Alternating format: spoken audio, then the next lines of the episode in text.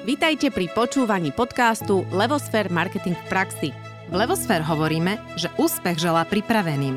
Na cestu k úspechu vás najlepšie pripraví biznis marketingová stratégia od Levosfér a každý štvrtok cenná dávka marketingovej praxe a vedomosti s Ankou Sabolovou a Naďou Kacera.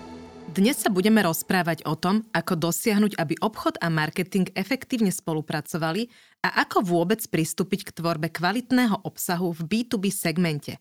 Na túto zaujímavú tému sa porozprávame so Stanom Mersom. Stano, vitaj v našom podcaste. Zdravím vás, ahojte. Ahoj, Stano, ty si v B2B biznise od roku 2012. Začínal si ako obchodník, kde si si uvedomil, že najjednoduchšie je uzatvárať obchody s klientami, ktorí už poznajú spoločnosť, ktorú zastupuješ. To je dôvod, prečo si v roku 2018 spolu založil spoločnosť Diametro, ktorá pomáha B2B spoločnostiam generovať potenciálnych zákazníkov pomocou stratégií, obchodu a marketingu. Je to tak? Je to tak, presne tak. Takže vítajú nás v podcaste. A začneme hneď s prvou témou. Otvorme túto tému. Tento podcast je vlastne vzdelávacia, je o marketingu, čiže bavíme sa hlavne o marketingových témach. Dneska to bude trošku tak akože na pomedzi, trošku na rozhraní medzi marketingom a obchodom. Takže poďme na ten obchod. Ako ty vnímaš obchod? Keby si mal dať možno svoju vlastnú poučku alebo nejakú skúsenosť, nejaký pocit z tohoto slova. A ako vnímaš obchod v B2B marketingu? Uh-huh. A kto je tu publikum, asi nejako registrujem, lebo však tento podcast som počúval naposledy pri umývaní okien. Výborne. A áno, je to tak v B2Bčku, obchod a marketing by mal byť viac akože prepojený. Aj keď je, no, myslím si, že stále ešte v mnohých firmách sa B2B marketing vníma tak, že tam je nejaká marketingová manažérka, čo môže byť niekedy zároveň office manažérka a má na starosti obrandovať hrnčeky a vybaviť vianočný večerok. Takže stále je to tak? Stále je to tak. Okay. Na druhej strane... je už niekoľko proste slovenských firiem, aj sa inšpirujú zo zahraničia k tomu, že marketing má svoju rolu v celkovom obchodnom lieviku sales funnely, mm-hmm, a pracuje na niektorých fázach obchodného procesu, takže ale rola obchodu v B2Bčku je stále tá, že proste doniesť zmluvu, doniesť klienta, priniesť podpísanú objednávku. Čiže môžeme to tak rozdieť, že to je na lídy, hej? Akože získavať lídy alebo už aj ich spracovať. Teraz, keď sa bavíme o marketingu, tak áno. Hej, že doniesť lídy alebo lead generation je asi tá najčastejšia rola. Mm-hmm. A ešte možno doplním. Potom sú B2B firmy, ktoré robia software as a service, mm-hmm, a tam to funguje o dosť inak. Mám dojem, že tam to vie byť oveľa viac podobné B2Cčku, lebo tam do toho obchodného alebo do toho obchodného alebo rozhodovacieho procesu obchodník nemusí vstupovať, všetko sa dá vyklikať online. A prepáč, ešte raz spomeň, aké sú to firmy, ktoré... SaaS, Software as a Service. Mhm. Hej, že neviem, slovenské Contentino. Hej. Áno, áno. Takže tam sa ti to viacej zdá ako B2C, hej? Že tam už to nie je také...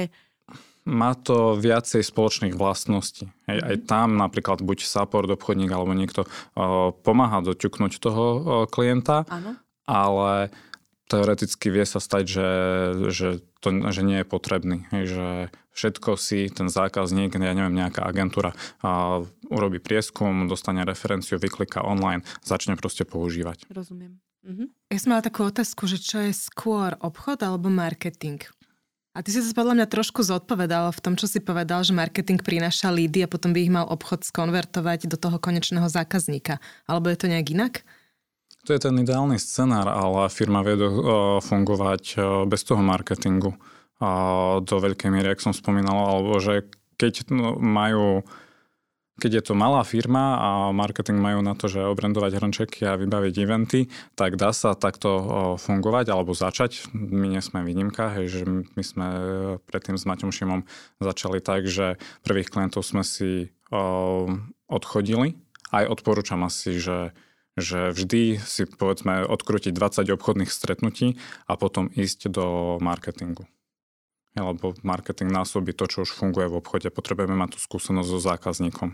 Čiže ty si myslíš, že vlastne je dobré najprv začať s obchodom, pochopiť, ako sa zákazník možno správa, čo potrebuje, ako ho dokážeme presvedčiť a potom nastúpiť na základe toho na marketing? Uh-huh. A nie je to do určitej miery už marketing, keď príde ten obchodný zástupca alebo ten majiteľ alebo už kdokoľvek salesuje a predáva tú svoju firmu, tak vlastne už robí marketing, lebo už predáva nejakú hodnotu, nejaký príbeh, niečo, čo vlastne ten marketing definuje? Dobre, sme tu v tomto podcaste, keď sa na to pozrieme. Na to oprav, prosím ťa, ale veľmi rýchlo. Z pohľadu 4P. Áno, keď sa, no vy to dobre dávate, že vnímate marketing z pohľadu 4P. Áno. Tak už len, že majiteľ zakladá firmu a rieši to, že čo je produkt, tak už sme... Už robí marketing, hej? Áno, ale takže... to je vlastne ten princíp, ako hovorím, Kotlera a marketingového manažmentu, že naozaj marketing je interdisciplína.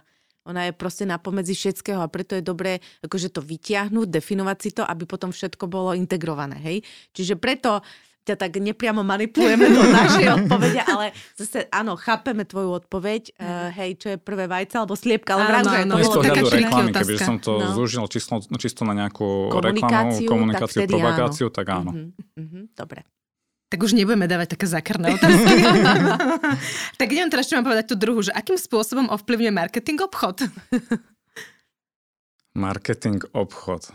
No ako dokáže marketing ovplyvniť obchod alebo mu pomôcť, alebo možno aj pokaziť niečo? Ja by som to najprv otočil, že ako obchod ovplyvňuje marketing, pretože to, čo som spomínal, že je dobré, keď si kľudne aj majiteľ odkrutí 20 obchodných stretnutí a potom začne robiť ďalšie aktivity. Ako tam si overí, že ako klient reaguje na daný produkt, lebo vie to byť tak, že majiteľ je zahľadený, zaľúbený do svojho produktu. Ale dostane facku z trhu. Hej. A môže to byť aj pravda, že je zaľúbený a ten produkt je naozaj dobrý, len ho proste majiteľ nemusí byť obchodník, nevie ho predávať, ale pochopí tie nuancy toho, že aké sú potreby klienta, aké sú jeho problémy, čo on vlastne vo svojom dennom živote rieši, ako mu ten jeho produkt vôbec do toho zapadá, akú má prioritu. A toto keď spozná, potom už môže ďalej riešiť marketing. A vrátim sa k vašej otázke, že marketing ako vie ovplyvniť obchod. Ja si myslím, že hlavne vie mať tú, nazvem to supportnú rolu, ale dôležitú. Od prospectingu cez lead generation, cez generovanie leadu aj kvalifikáciu leadu. I potom už väčšinou, alebo optimálna rola marketingu v B2Bčku vie byť tá, že donesieme dopyt alebo stretnutie a obchodník si to spracuje a potom obchodiak sa viacej venuje už obchodným stretnutiam a cenovým ponukám. Mhm. Dobre, ty si už spomenul, že niekde sa tie rozdiely už ako keby zotierajú, že už to B2B je skôr B2C a my... Čo sa chcem opýtať? My často riešime to, či je naozaj až taký veľký rozdiel medzi B2B a B2C, pretože na konci dňa na obidvoch týchto stranách stoja ľudia. A vieme, to už je dokázané, že sme všetci riadení v prvom rade emóciou, pretože tá nastupuje prvé, až potom rácio. Tak ako ty vnímaš túto tému? Ako máš ty skúsenosť? Či je tam teda rozdiel?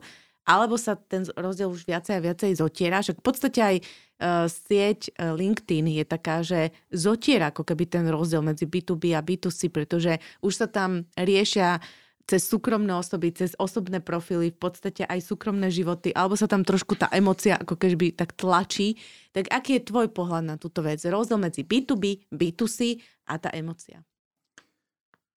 No, o B2C vy viete viacej hovoriť, ale ja to vnímam tak, že je to častokrát impulzívnejší predaj, viacej cez emócie.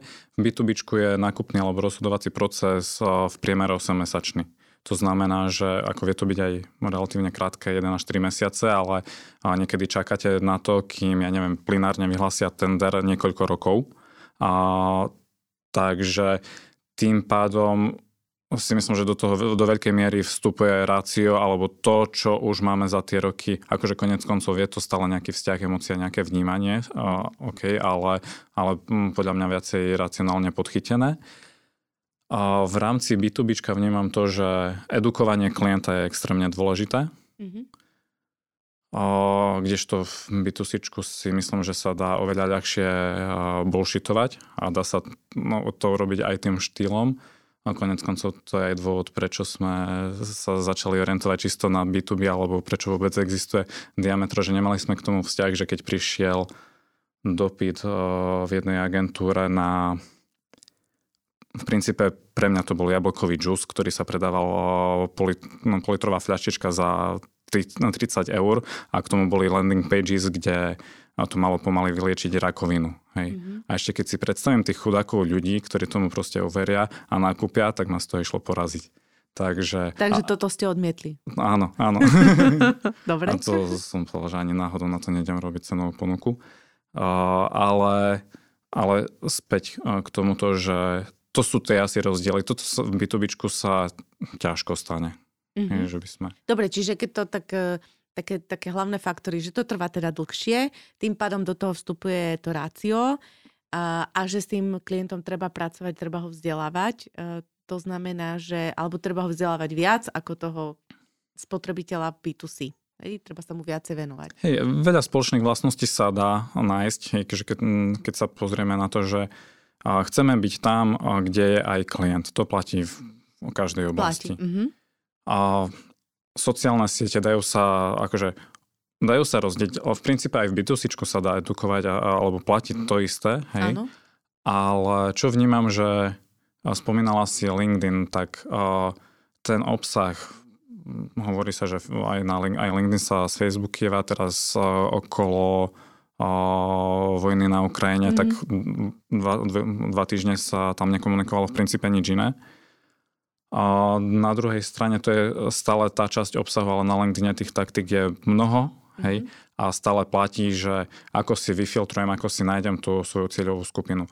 V B2Bčku firmy častokrát majú nejakú niž oblasť, úzkú cieľovú skupinu, keď sa bavíme o slovenských firmách alebo českých, tak oni tu majú reálne možno, že niekoľko stovák alebo 1000 ľudí v cieľovej skupine. Mm-hmm. Niekoľko tisíc ľudí na celom Slovensku, lebo zoberte si, že ich potenciálnym klientom môže byť, ja neviem, že 600 firiem a v každej firme môže rozhodovať o spolupráci s nimi. Tam sú tzv. Stakeholdery, možno, že 2 až 5. Mm-hmm. Hej. Tak 600x5 máme 3000 ľudí, to je naša cieľovka a na nich potrebujeme komunikovať. Mm-hmm. Hej, a na LinkedIne sa to super dá vyfiltrovať cez rôzne tie pozície, industry, veľkosť firmy a podobne.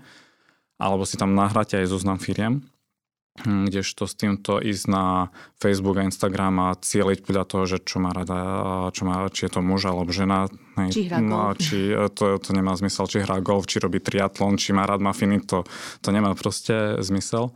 Ale našli sme spôsob, že ísť na Facebook s tým, že tam nahráme tie databázy kontaktov, tak tým pádom cielíme vlastne na tú istú skupinu, tam to ten efekt má. Mhm. Rozumiem. Ja, v podstate, ty si teraz už tak spomenul, že aký nástroj sa v rámci B2B marketingu dá dobre využiť ten LinkedIn, ale ešte predtým, než pri tom LinkedIne trochu zostaneme, mňa by zaujímalo, čo ďalšie vedia firmy v rámci B2B segmentu marketingovo robiť, lebo veľakrát počúvame aj čítame, že no my sme B2B, nám nikto nevie pomôcť, my nevieme, ako to robiť, u nás Instagram, Facebook nefunguje, lebo sme špecifickí. Čo je taká ako keby najoptimálnejšia cesta, keď je niekto v B2B, keď chce robiť marketing a chce získavať nové lídy? V prvom rade by som úplne kašľal na to, že LinkedIn je nejaká mantra na všetko a skôr by som sa zaoberal tým, že kto je môj klient a kde sa nachádza. A potom s tým pracoval. To znamená, že potom by som išiel na také konferencie, workshopy, proste sa snažil ho, alebo networkingové kluby, snažil sa ho osobne stretnúť. Alebo, už keď sme v tom hlavne online priestore, tak pracoval s databázami tých klientov, že vieme si ich, alebo kontaktov, že vieme si ich vyfiltrovať. To je ten základ. Áno, preto LinkedIn má v tom pred B2Bčku výhru alebo náskok, lebo tam to vieme urobiť veľmi ľahko. Ale nie to je jediný tool. Sú aj rôzne, mailingové nástroje, kde si podľa práve takýchto kritérií, že viete si povedať, že kto je tá cieľovka a vyfiltrovať a potom už stiahnuť databázu a s ňou pracovať. To je ten základ. Hej, a v prvom rade ich takzvané obchodne osloviť, čiže urobiť tak outreach aktivitu. To môže byť cold calling, cold mailing alebo oslovenie cez LinkedIn správy, alebo potom sú tie inboundové marketingové taktiky. Uh-huh. A ako odpovedajú potenciálni teda klienti na takéto veci? Nie je tam nejaká nevôľa, alebo predsa len ako mňa hneď napadne, že mi zazvoní telefón a ponúkajú mi investície 15% hodnotenie teraz alebo nikdy a iné podobné záležitosti. Nie je tam trošku je taká nevôľa voči takýmto veciam, alebo sa to otočilo, alebo robí sa to už tak, že je to viacej cielené? Podľa mňa je tam nevôľa, neviem, či som subjektívny, ale keď si predstavím, že keď mne sa chce niekto dovládať, ja by som bol asi, ja som proste náročný klient a takto sa k tomu snažím aj stále pristupovať a myslieť na to, že tomu človeku ste možno 20. človek v poradí, čo tento týždeň s tou istou vecou volá, píše, mailuje. Áno. Hej. Tak čo potom, ale vieš, lebo to je presne to, že máme urobiť ten cold call, ale na druhej strane... Pošetkám ti značka. Značka, dobre, díky, edukácia. Ale značku ešte nemusíte mať vo vode, ešte keď riešite obchod a outreachová aktivita. No, ale to trvá, kým vybuduješ značku. Preto sa pýtam, že čo teda urobiť, vieš, aby to nebolo také, že Ježišmaria, nemám čas, dovidenia. Hej, klišé, odlíšiť sa, hej, ale čo to v praxi znamená? No. A hodnotný obsah... vie veľa pomôcť, ukázať referenciu, ukázať spokojnosť a poznať value proposition, to znamená, že poznám klientové problémy, komunikujem na klientové problémy a komunikujem nie vlastnosti môjho produktu, ale jeho benefity. Hej, nepotrebujem ich vymenovať všetkých, ja neviem, že 20, ale keď poznám teda konkrétne problémy tohto klienta a on má 3 z tých 20 problémov, ktoré vieme vyriešiť, tak komunikujem na tie 3. A to veľmi pomáha, to je tzv. Konzultantský alebo konzultatívny predaj. Oproti druhá kategória, my to voláme, že produktová tlačenka, že iba tlačím svoj produkt a pomaly nenechám klienta hovoriť. A to platí aj pre e-mail, aj pre cold call, aj pre LinkedIn správy. A ako zistím tie klientové problémy? Ja si toto pamätám, že nás učili ešte dávno na všetkých školeniach aj vyjednávacích, že základ je poznať klienta, jeho problémy a na to akože urobiť ten háčik, hej, tú selling story. No len jak zistím, keď je to klient, ktorého nepoznám, že nemám s ním vzťah, tak jak zistím, čo on rieši? Odkrútiť si prvých 20 stretnutí. Sme tam, kde sme boli na začiatku, že v prvom rade, lebo mali sme niekoľko stretnutí a som taký aj spokojný, že sme ich tak ako odbili, lebo chceli, že sú pripravení s nami spolupracovať a že ale koľkokrát to máte predané, hej, a boli tu, že 0 alebo strašne nízke čísla, že nie, odkrúťte si to, spoznajte toho klienta a že jak sa k nemu mám dostať. Tam dávam takú radu, že ako my sme začínali a to bolo, že my sme si tak hovorili s Maťom Šimom, že čo nám asi ide, aké môžu byť klientské potreby, však tušiť to tušíme, ale poďme si to, a potom sme sa začali cykliť, takže poďme si to overiť v praxi. Hej, a prvé stretnutie sme mali také, že sme úprimne povedali, že si robíme prieskum. A naozaj sme si tam prieskum urobili, len tí klienti nás potom ako nahajrovali. Hej, takže takto sme začali. A mali sme v tom šťastie, ale naozaj, keď sme dali takéto odporúčanie, skúšali to aj ďalší a keď to dali na úprimnosť, že ideme s niečím novým na trh, chceme si len robiť prieskum, nejdeme rovno predávať, ale chceme od vás počuť spätnú väzbu, tak je to akože veľmi... že to funguje. Hej. Ale ono dá sa potom povedať, že vlastne tí klienti vo väčšine majú veľmi podobné tie problémy, hej? Že stačí mi si obtočiť tých prvých 20 a potom už je to isté. Hej, tam už sa akože jasne od klienta ako klientovi vie to byť a každý by povedal, že každý klient je iný. Na druhej strane obchodník vie, že bude počuť v princípe 3-4 veci alebo vie si to zaradiť do nejakých 3-4 škatulek, ktoré sa mu budú opakovať. No, ja si neviem pomôcť, ale je tam tá paralela tým vstupom na trh aj pri B2C, lebo vždy sa robí na základe, na začiatku prieskum, či už to robíš pre produkt, ktorý sa predáva konečnému spotrebiteľovi, alebo to robíš pre službu, produkt, ktorý sa predáva zákazníkovi. Prieskum je základ, kde vlastne tvojim cieľom je zistiť buď insight, keď to máš B2C, alebo nejaký kľúčový bod záujmu, keď to máš zákazníka B2B. Takže zase sa len vlastne otvára presne tá otázka, že obchod s marketingom je veľmi prepojený, je to vlastne ruka v ruke.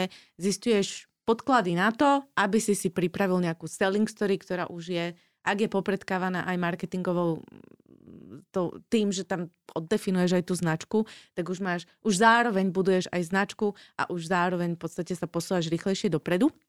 Takže tie paralely tam sú A čo si ja z toho teda beriem, že tá dlhodobosť, to určite áno, to vlastne máme aj my, takú skúsenosť a takisto možno to vzdelávanie a ten vzťah. Dobre, takže keď niekto začína nový biznis, tak v prvom rade odkrútiť 20 stretnutí a zistiť ako keby to ten kľúčový bod záujmu, alebo teda insight, alebo už každý to nejak voláme podľa toho, aký nástroj nás kto naučil. Tak sa presuňme teraz k tomu LinkedInu, že čo o ňom vieš a čo to znamená to slovo automatizácia a čo vlastne tam cez ten LinkedIn ako keby vieme dosiahnuť, lebo viem si predstaviť, že mnohí ho poznajú skôr ako máme tam nejakú company page, máme tam potom nejakú osobnú stránku, podporujeme company page, mám tam dávať príspevky, dobre, tak to je veľmi podobné ako Facebook, ale tie príspevky nemôžu byť až také, hej, že toto asi vie každý. Ale my vieme, že vy viete viac, tak otvor nám túto tému. Ja sa ešte tak trochu vyhraním v tom LinkedIne, že nebudem vôbec komunikovať o tom, že keď niekto používa LinkedIn na účel, na HR účel. Hej, ideme obchodovať. Áno. Dobre. Obchod, marketing, networking, alebo vytvoriť z LinkedInu obchodný kanál, to je to, čím sa zaoberáme. Hej. No a k tomu ideme teraz kecať viacej. Čo to znamená je, že my sme spísali, alebo ono to vzniklo tak, že ja som si všimol, že na obchodných stretnutiach mi funguje, keď hovorím o nejakých 4 princípoch, ako dosiahnuť obchodný úspech na LinkedIne. Potom sme k tomu robili infografiku, potom už z toho máme článok a tak nejako to rástlo, ale pointa je, že tie 4 faktory sú v prvom rade mať svoju sieť kontaktov. Ináč to platí, že tieto princípy hovoríme teraz o LinkedIne, ale sú len úplne jednoducho prevzaté z toho, čo platí normálne v obchode. Hej. A tá sieť kontaktov to znamená, že mať kvalitnú sieť kontaktov, čiže z našej cieľovej skupiny nepotrebujeme tam Indov a Bangladešanov, ktorí to sú vlastne nejaké roboty, ktoré... Toto bude taká dodatočná otázka, že jak toto sa deje, tí Bangladešani, takže odkiaľ oni chodia vlastne. Dobre. Tak. A takisto aj kvantita, hej, že mať ich, akože keď ich tam máme, ja neviem, že 100, alebo mám ich 1000, z tej svojej cieľovej skupiny je to rozdiel.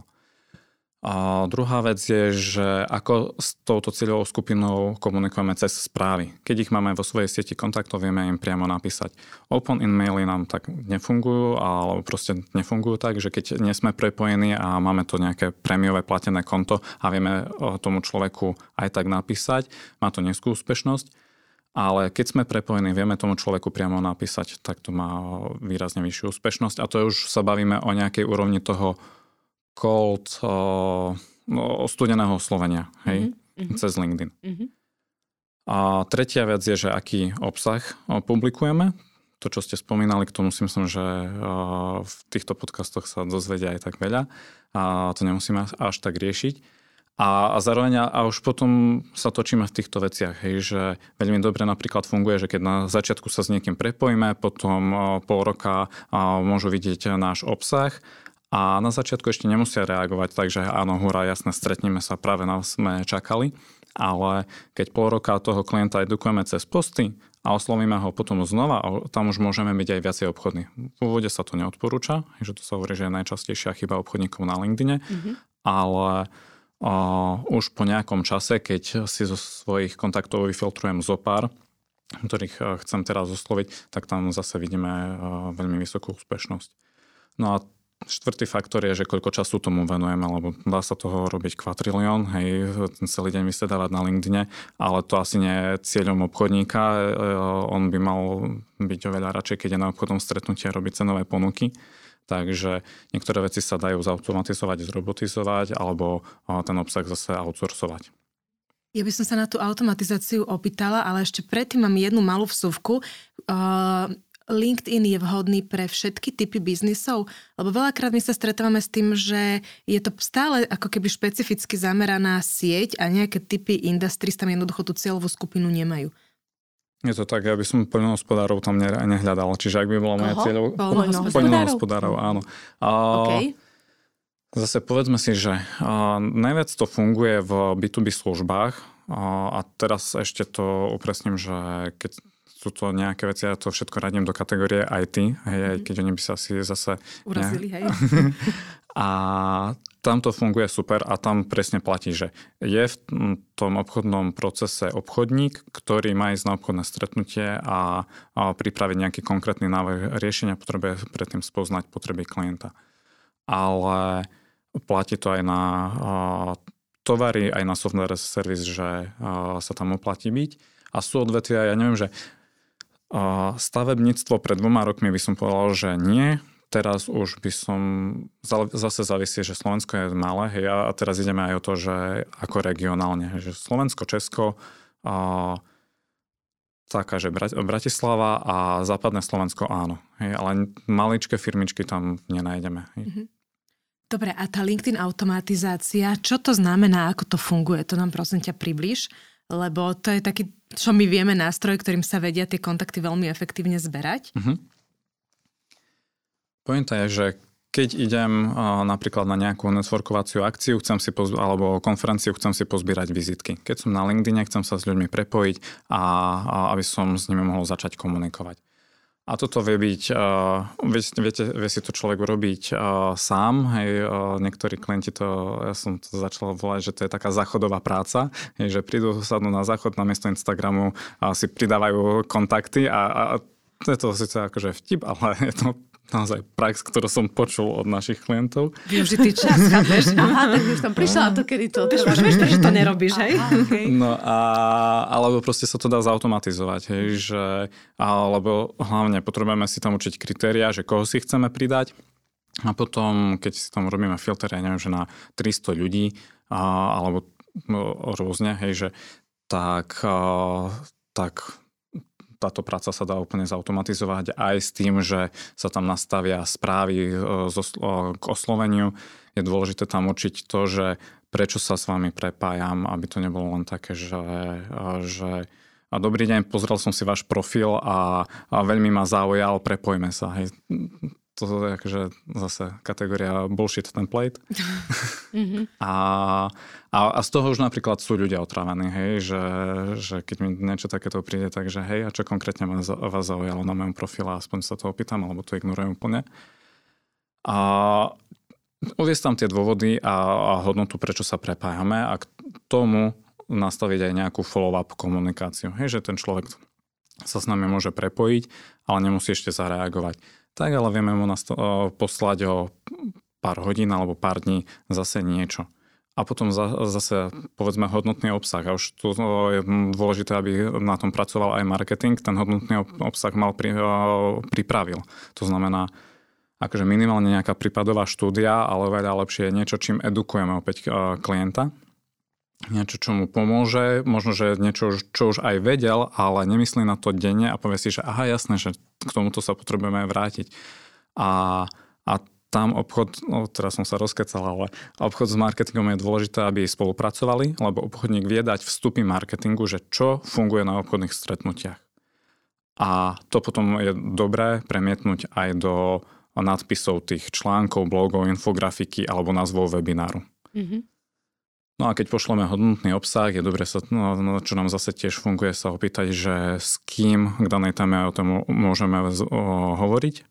Počkaj, môžem ti do toho vstúpiť? To znamená, že ja pošlem najprv ten invite na niekoho, s kým sa chcem prepojiť, dám mu tam teda nejakú tú vetičku lepšiu, ako je to, že teda páči sa mi váš profil a potom mu pošlem normálne prvú takú nejakú správu s týmto hodnotným obsahom, aby som ako keby nadviazala konverzáciu a mala niečo, čím ho zaujímam a sa mi na niečo vyjadri alebo proste sa mňou začne komunikovať, áno? Môže to byť tak, môže byť ešte medzi tým nejaká správa k nejakomu hlbšiemu predstaveniu sa alebo prepojeniu, alebo že čo od toho človeka vlastne chcem, alebo najčastejšie pracujeme na tom, aby sme otvorili, alebo v čom to vie pomôcť najviac, že otvoriť obchodnú debatu. Ani to nehovorím, že o dohodnúci obchodné stretnutie, lebo niekedy tam ešte ten človek obchodník, alebo niekedy to je majiteľ menšej firmy, potrebuje dotiahnuť. Hej, vymeniť si, keď daný kontakt nám odpíše, potrebuje si ešte napísať možno, že 2-3 správy, aby vedel navrhnúť to stretnutie, ale otvoriť obchodnú debatu to pomôže a áno, vstupuje do toho a vie tomu výrazne pomôcť ten hodnotný obsah, lebo zase tým hodnotným obsahom sa ešte hlbšie predstavujeme a aj ukazujeme, že sa vyznáme do vašej problematiky a vieme ju aj nejako riešiť, alebo máme tu nejakú znalosť. Stano, a do akej miery pri tomto celom, bo ja si to tak, som taký vizuálny typ a ja si to tak predstavujem, že tuto mám nejakú konverzáciu na pravej strane, predstavte si takú A4, ktorá je rozdelená na výšku na dve časti. Na pravej strane komunikujem cez správy, čiže vlastne to nikto nevidí, ja sa niekomu pripojím, potom mu dám nejaký e-mailik, potom nejaký obsah. A na druhej strane je moja, ako môj osobný profil LinkedInácky, kde zastupujem teda nejakú spoločnosť. A tam sa nejako vyjadrujem, nejako niečo ukazujem, edukujem, prinášam a tak ďalej. Pre mňa, aspoň to je moja skúsenosť, že musia byť obidve tieto strany paralelne dobré na to, aby to celé fungovalo, lebo inak má tá cez tú moju správu, akýkoľvek ja obsah pošlem, keď som vo veľkej konkurencii, tak ma odignorujú tí ľudia, hej. Ako, neviem si predstaviť, že čo už by som musela poslať, že ako to je? Je to ruka v ruke, alebo je, akože ja mám mylnú predstavu a fakt to môže fungovať len na tej pravej strane tej A4-ky, že proste si vypisujeme správy a uzavrieme nejaké, alebo teda nie je kontrakt, ale asi minimálne stretnutie. Hej, že, lebo ja si vážne myslím, že, alebo teda nestretla som sa s tým, že, že nemusia fungovať obidve tie strany. Hej, že ten človek vám musí vidieť aj ako keby... Na tom profile. Na tom profile...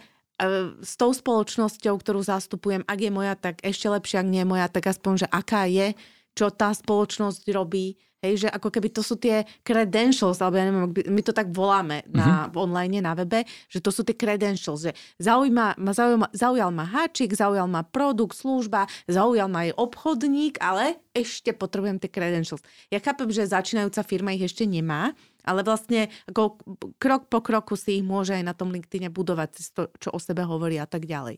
Takže, jak to ty vnímaš toto? Vrátim sa k tým 4 faktorom obchodného úspechu na LinkedIne. A tam to bolo a som nepočula. Dobre. Prvý bol sieť kontaktov a to platí aj že pre správy, aj pre posty, lebo keď máme tú svoju sieť kontaktov, tak vieme si s nimi aj písať správy a aj vedia konzumovať obsah, ktorý na LinkedIn dávame. A druhý faktor je, že to písanie správ a tretí je obsah.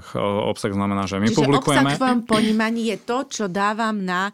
Čiže to nie je obsah, ktorý ja posielam cez správu, ale to je obsah, ktorý ja robím na tom svojom profile. Na tej ploche, hej, v tom feede. A to znamená, že dávam svoj vlastný obsah, alebo komunikujem obsah niekoho iného. Buď nejakého, ja neviem, influencera, alebo nejakého človeka z renome v našej oblasti, a ktorý má viditeľnosť a tým pádom viem, že aj ja, ako môj komentár bude mať viditeľnosť, alebo komentujem rovno cieľovku. Dobre, už som to pochopila, lebo ja som chápala obsah, akože to je ten obsah, ktorý ja posielam tomu človeku cez tú správu, že on musí byť unikátny a tak ďalej, ale teda ty si myslel ten obsah na tej ľavej strane a štyrky, čiže... Áno. Dobre, rozumiem.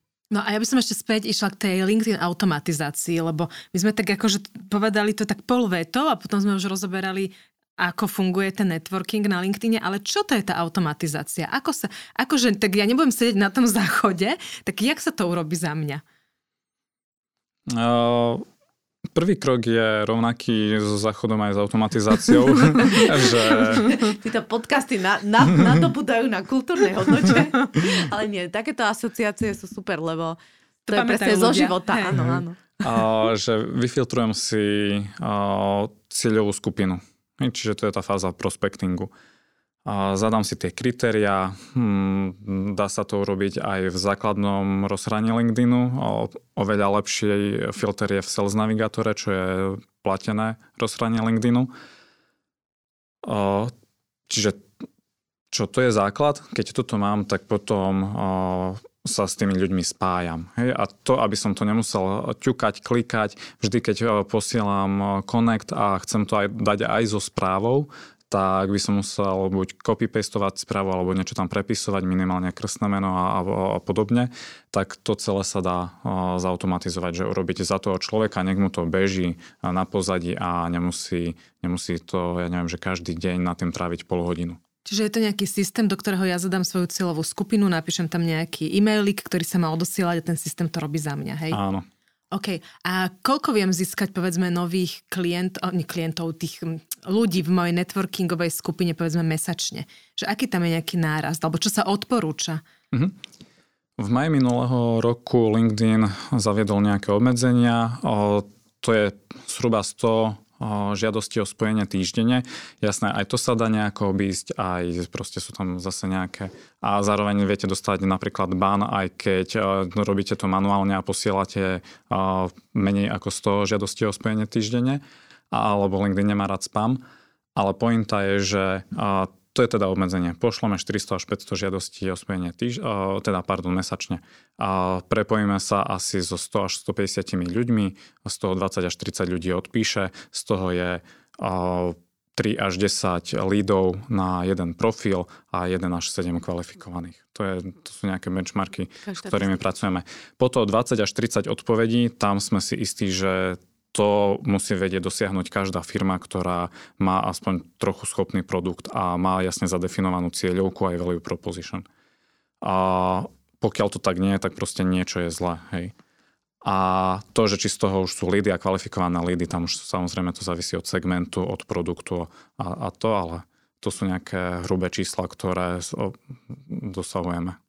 Dobre, a takáto automatizácia, je to investícia? Musím si na to pripraviť nejaký budget, alebo proste, neviem, alebo stačí mi to, alebo potrebujem k tomu ešte nejakú radu od vás, ako keby od Diametra, alebo jak mám sa na to pripraviť?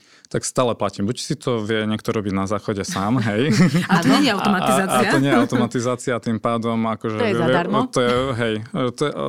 Ten štvrtý faktor bol, že koľko času tomu chcem venovať. Hej. A keď tomu... Čiže za čas, hej. Hej, platí sa za ten čas, hej, že je to... automatizácia, buď by ste to outsourcovali a niekto iný by bol na tom záchode za vás, ano. Alebo si to necháte celé akože na to využijete tool na automatizáciu.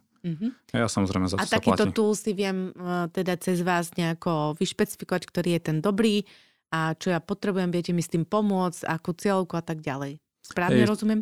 Tých toolov je už proste jak na všetko veľa. A dokonca včera som mal meeting, ma oslovila slovenská firma, že vyvíja, alebo už vyvinula takýto tool. Takže to ma prekvapilo aj potešilo, že aj slovenská firma sa do tohto vie pustiť. Ale tých toolov je veľa, treba si dávať pozor na to, že na bezpečnosť, lebo LinkedIn nepodporuje tieto tooly. A zároveň dodržiava tam nejaké kritériá, že stále platí, že LinkedIn nemá rád spam. A teraz je jedno, že či to robíte automatizovane alebo manuálne, ale tým, že to robíte automatizovane, je tam vyššia šanca, že toho robíte hromadne. Hej, a keď máte úspešnosť takú, že zo 100 ľudí sa s vami prepojí 5 a 40 vás označí, že vás nepozná alebo že ste otrávni, tak tým pádom hrozí nejaké upozornenie. Ako to nemusí byť, že nemusíme sa naozaj baviť o bane, hej, ale príde tam nejaké minimálne upozornenie od LinkedInu. A dávajú ľudia naozaj na LinkedIne, že nepoznajú a nespoja sa? Ako... Hej, funguje to veľmi? Začali, mám dojem, že tak na prelome rokov oveľa viacej to využívať. Lebo ja som práve, že mala pocit, že ten LinkedIn je taký, že všetci sa všetko odklikávajú, len aby mali čo najväčší ten akože potenciálny network, lebo však tam ide o biznis. Tak som prekvapená, že ako ja napríklad zaškrtávam, keď vidím vyslovene také, že arabské krajiny a podobne, ale v rámci Slovenska tiež dávam všetkých akože connect. Vidíme to v štatistikách, že predtým asi tak, že minulý rok viacej ignorovali, že buď to potvrdili, alebo to ignorovali.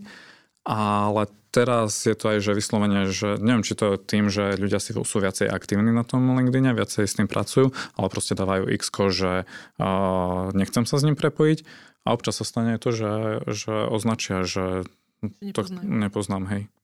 A ešte tak možno ma zaujíma k LinkedInu, lebo v minulosti bolo povedané, že nepamätám si teraz, aké percento ľudí je na Slovensku, ale či vidíte ten trend na Slovensku na LinkedIne, že či vidíte ten trend, že ten LinkedIn na Slovensku narastá a prípadne aké je teraz percento ľudí, ktorí tam sú?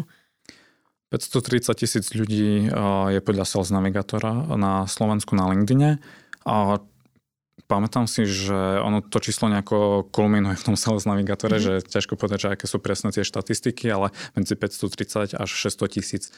Za posledné 2 roky, podľa tohto by som nepovedal, že sa to nejako výrazne zmenilo, ale je to vidieť podľa obsahov, že koľko percent ľudí publikuje obsah na LinkedIne. Že pred 2 rokmi sme hovorili o čísle 1,3 alebo 1,5%, takže preto aj bol veľký priestor v rámci publikovania obsahu do toho newsfeedu na LinkedIne. A teraz sa bavíme, počas covidu sa to zmenilo asi na nejaké 3%. Takže myslím, že kopíruje to aj globálny trend. Dobre, poďme na takú predposlednú otázku. Máš nejaké osobnosti alebo zdroje, ktoré by si odporúčil sledovať našim posluchačom, keď ich zaujíma celkovo téma B2B marketingu alebo B2B obchodu, keďže sme vlastne sa rozprávali primárne o obchode a v B2B segmente? V poslednom čase ma výrazne zaujal Andrej Zinkevič z Full Funnel. To je, myslím, že asi chorvátska, nejaká balkánska firma, tak sa mi zdá. Oni ešte aj spolupracovali s jednou holandskou firmou nejako, takto som sa k tomu dostal a dávajú dobrý obsah hlavne ku account-based marketingu, takže to ma tak výrazne zaujalo. BBN je nejaká celosvetová sieť B2B agentúr. Od minulého mesiaca sme sa toho stali súčasťou, takže tomu ďakujeme. A odtiaľ takisto veľa obsahu aj čerpáme, aj sme